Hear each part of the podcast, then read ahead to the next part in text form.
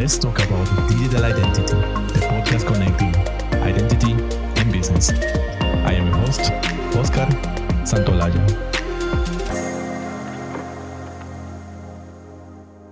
It was the early nineteen sixties when identity was introduced to the digital world, way before computers became an essential part of our everyday lives.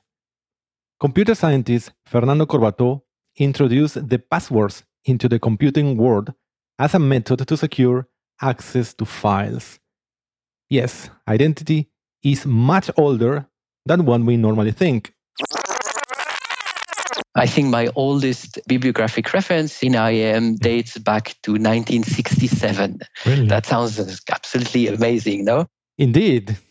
That was David Doré, who created OpenMeasure, a wiki that has built and maintains a dictionary of accurate definitions of identity and access management terms.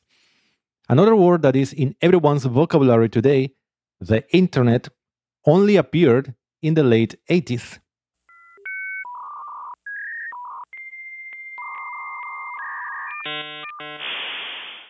The nineties saw how internet became commercial and global. The original internet's identity and access management infrastructure was based on radios, a protocol that did authentication, authorization, and accounting. As more and more companies built web applications that allowed access to outside users, companies opted for developing their own identity solutions to handle their own needs. Such in-house solutions were easy at first, such as a web form plus a S Q L database, but later they became complex and expensive and difficult to maintain. Later, in the two thousands, a massive number of people got online, reaching the billion mark. However, the world was yet not familiar with the term identity and access management. What did I A M really mean? What were the business benefits? During those years, Finland was one of the pioneering countries building the I A M that the internet needed. That's how Ubisecure was founded in two thousand two. After years solving problems and developing a mature I A M platform, one thing was noticed: the lack of knowledge and understanding of the key concepts around the identity and access management world. Let's hear Keith Eber, who experienced those days working for Ubisecure. When I joined the company in two thousand nine, a training system was in place for our partners and for our customers, and we would use that for providing custom training together with implementation projects on a one-on-one basis. Around that time, we started to think about productizing that training and making it more generic. What we found in the sales process was many of the buyers or even partners at that stage were unfamiliar with many of the new concepts in this rapidly changing identity and access management world. A lot of the terms were unfamiliar, a lot of the ideas and concepts were new.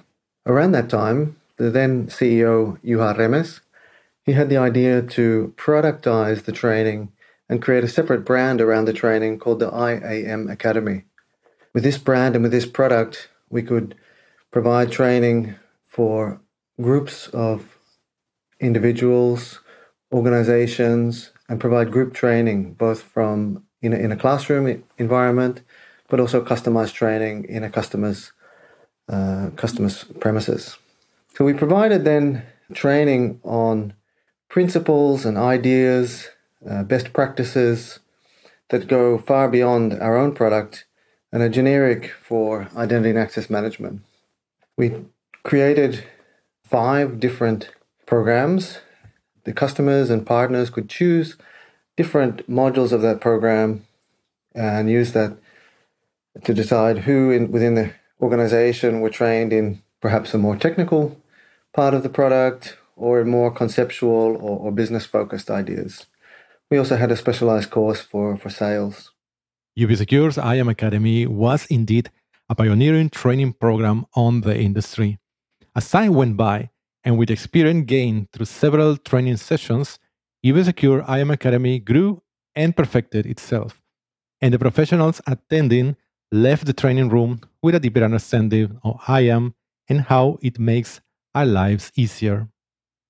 My favorite part of the training is the technical hands-on training, where we provide each student with a personal environment that they can log into, and it's their job to configure their environment according to an example customer.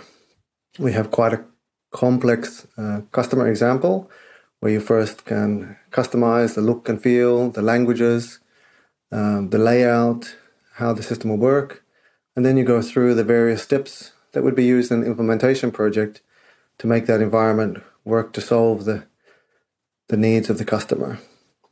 Examples of this are, for example, customer registration, password management, access to your own user account, the ability to invite other users to the system, the ability to have a user administrator who is able to manage other users and help them in the system, and of course, overall administrative tasks from a system administrator point of view.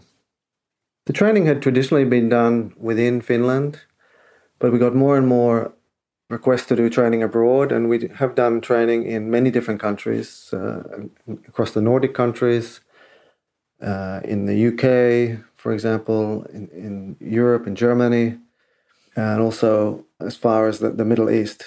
We've had visitors come to our premises for training from as far as Australia and from South Africa. And we realized a need to be able to provide the training also in an online environment. And we're able to provide now the I A M Academy series completely remotely. We've been already talking about I A M Academy. Let's now hear I A M Academy in action. We'll bring you now to the classroom where Jesse Curto is presenting. So, as Oscar said, I've been the Data Protection Officer here at Ubisecure since two thousand eighteen, and entire books have been written about how data will be the most valuable commodity in the world. And it has certainly launched many companies to trillion dollar level revenue. For example, Alphabet, the mother company of Google, Microsoft, Facebook, even Twitter. They're all humongous companies, and they all deal with data. And some go even further, that no, data is not just new oil, but the data is gold, and it needs to be hoarded, just like the Californian gold rush. And okay, if we take this, that uh, data is the new gold for this century, then personal data must be at least platinum. The G D P R means that personal data must be collected and processed fairly and transparently, that the personal data should be kept accurate and up to date, be held for the minimum time necessarily, and of course, be secured from any unauthorized access. And here's a good example. This company, Axiom, and like many others, it is U S-based, based in Silicon Valley, California, consumer analytics provider. And in their own web pages, they proudly list their data sources. It includes governmental databases, data aggregators, and de-anonymizers, interesting, mobile apps, surprise, surprise, social media, mm-hmm. and perhaps, a bit surprisingly, payment industry. Basically, what they do is they aggregate all your purchases together, for example, based on your zip code or street address, and sell that information in bulk. On the image here, you can see a sample of the three thousand attributes and scores that Axiom provides for their paying customers. And there are quite many interesting attributes here. Purchases made, of course, age, gender, education, employment, political views, mm-hmm. loans, income, net worth, religion, and of course, one of the nearly two hundred ethnic codes. Of course, um, it goes much deeper than that. And this is a famous case. If you take a closer look, it was from two thousand twelve. And this was before the age of machine learning. How a target, an American supermarket chain, figured out that a teen girl was pregnant before she actually told anybody about it. Her hospital visits, the morning sickness pills he bought, the baby clothing she browsed online, that painted clearly a picture that, hey, this woman, this young woman is pregnant, so let's start spamming her like crazy about baby-related equipment. And of course, her parents were quite confused. Why do they suddenly get tens and tens of brochures about baby carriages, uh, new baby health insurance, such things? And um, it turned out that uh, she had not told everything to her parents yet. And in the end, the parents actually apologized to Target, which they first accused of uh, misprofiling her. G D P R seeks to change all this. Tips how to survive the G D P R ordeal. First, of course, is to keep in mind that it's not rocket science. It's basic sense. If data is a valuable as asset, then it should be safeguarded like any other valuable asset. And many of the issues with the G D P R, like how to ensure that data is accurate, up to date, how to ensure that people can um, exercise their right to be forgotten, is to simply let the users manage their own data. And in order to do that, one, of course, needs to authenticate the user and then authorize him. And surprise, surprise, as somebody working in a C I M company, C I M seems to be a perfect job for this. Don't you agree? Second point is, of course, to give any application services, third parties, only the data that they absolutely need. For example, using authorization policies in S S O. They can't leak what they don't have. They can't be hacked for what they don't have to begin with. Fast forward to twenty twenty-two, billions of people are enjoying internet services, playing games, shopping online, trading stocks from a mobile phone with the security and user experience that I A M has brought.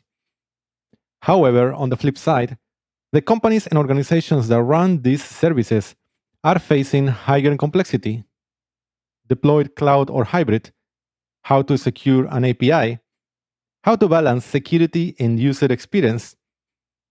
To make things worse, new buzzwords have invaded the language around I A M.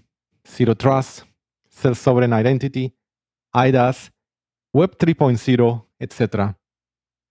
Understanding I A M well is crucial for professionals across companies, not only for the I T folks, as it used to be in the beginning of the century. To hear an opinion about the future of trainings about I A M, we invited Vinay Sawarkar, C E O and founder of Claydroid in India, to share his views. Thinking of today's internet services, and if you look looking towards the coming years, how important is it for professionals, especially I T professionals, to understand identity and access management? In the pre-pandemic days, remote access used to be provisioned by organizations only for select employees through V P N, and that too from a few identified highly secure desktops or laptops. The importance of identity and access management was realized by the organizations during the recent pandemic, when practically all interactions of the organizations went online, and uh, several unprepared organizations were cyber attacked. With uh, no identity governance and audit, coupled with misconfigured devices, a large number of incidences of compromised privileged uh, access have been reported, which allowed hackers to gain unrestricted access to critical resources of the organizations. It is therefore very important for professionals to understand I A M solutions, since identity and access management today is the first cybersecurity mechanism at the perimeter of the organization to prevent access to unauthorized intruders by authenticating the identity of the individuals. I A M solution provides an enhanced level of security with multi-factor authentication with mechanisms uh, such as uh, one-time password or uh, biometric, et cetera, to ensure that the right resources are accessed by the right users. Since the organizations uh, have access to sensitive and personally identifiable information of users, it is the uh, responsibility of the organizations to deploy robust and industry-leading I A M solutions to ensure compliance with regulations such as G D P R or its variation across other countries. For example, upcoming Data Protection Act in India. Uh, a good I A M solution avoids storing such personally identifiable information using third-party identities.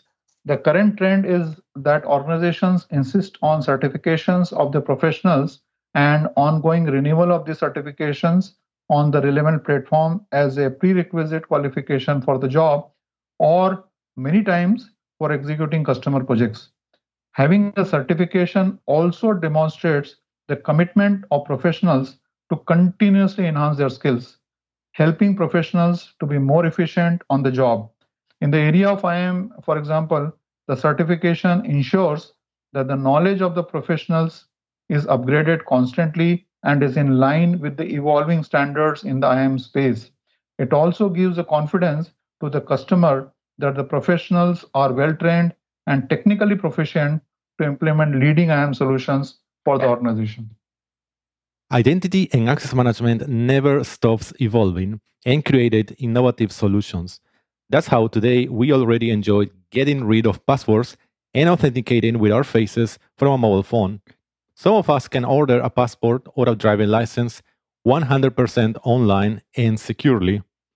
To make sure all the innovations in I A M become successful internet services, training is the key to making sure that all the professionals, developers, designers, U X specialists, business owners, are well equipped to provide their customers with the best experience and solutions on the market.